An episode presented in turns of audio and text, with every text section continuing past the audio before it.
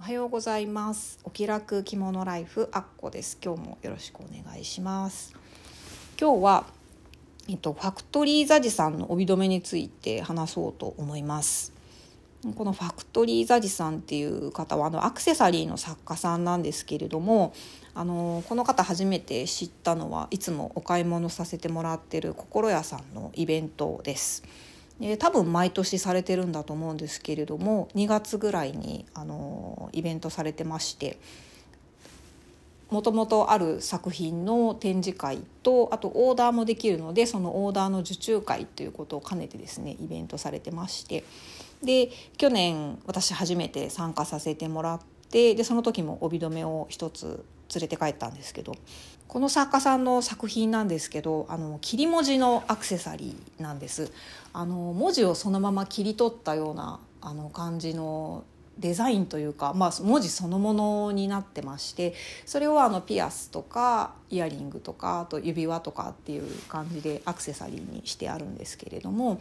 でこれはあの心屋さんのイベントでお聞きした話なんですがこのファクトリーザジさんっていう方の上田照夫さんっていう男性の作家さんなんですけれどもあのデザインができないそうなんですね。ちょっと面白いなと思ったんですけど、まあ、普通アクセサリーでも何でもそうですけど、あの作ってらっしゃる方ってやっぱりこう自分でデザインして作ってるのかなって思ってたんですけどもあのデザインが苦手ということで、まあ、どうしようかなっていうことで出てきたのがあの文字をそのままアクセサリーにするっていうアイデアだったらしいんですね。そういう逸話があるんですけど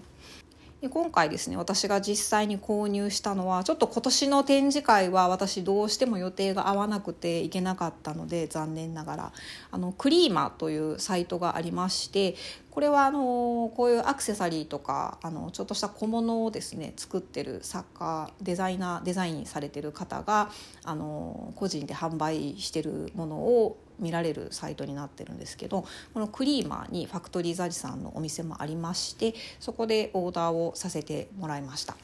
またあのリンク貼っときますので気になる方はあの見ていただいたらいいかなと思いますあのすごく面白いんですよこの文字ただ文字を切ってあのデザインするっていうものなんですけどやっぱり重要なのはこの漢字をですね漢字って本当に無数にたくさんあるのであのどの文字を選ぶかっていうのがやっぱりセンスなのかなって思うんですけれども実際サイト見てもらうとですねあのその漢字のチョイスがすごくいいです私はすごく好きっていうことなんですけど なので私あの去年ですね初めて心屋さんでのファクトリーザリさんのイベントに参加させてもらってまあこの時はですねあのアルファベットの文字の帯留めを買って帰ったんですよ。あの文字なら何でもいけるようでして漢字もいけるしアルファベットもいけるっていうことでこの時はあのフランス語で「パルドン」って書いてあるあの帯留めを連れて帰ったんですけれども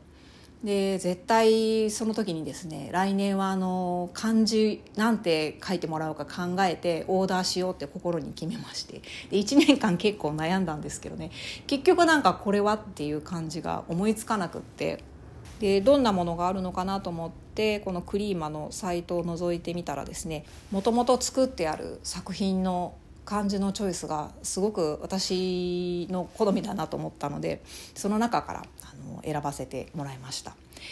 もともと縦書きになってたんですね私が選んだ文字は大げさっていう漢字3文字なんですけれども縦書きになってってたものをあのやっぱり帯留めなのでそれなりに一文字の大きさもあった方がいいしって考えて、まあ、横書きの方がいいかなと思ったので縦書きのものを横書きに変更ということでオーダーをさせてもらったんですけれどもこういう感じでもともとある作品の、まあ、サイズを変更したりその並べ方を変えたりっていう形でマイナーチェンジもしてくださるみたいなのであの本当にぜひこのサイトをね一度見てみてもらいたいです。あの他のお客さんがオーダーされたものがあの時々残ってることもあるんですけれども人の選んだ文字っていうのもなかなか面白いです。やっぱり自分にはない発想というかあこれどういう人がこの文字を選んだろうな選んだんだろうなっていうのをなんかこう想像するのも楽しいというか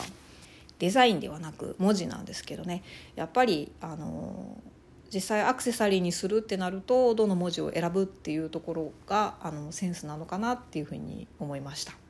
インスタの方にですね今月の22日と24日にアップしている写真にあの購入した帯留めを使ったコーディネートを載せてますのでまたそちらもご覧いただけたらなと思います。今日はこんな感じです。今日も聞いていただいてありがとうございました。あっこでした。さようなら。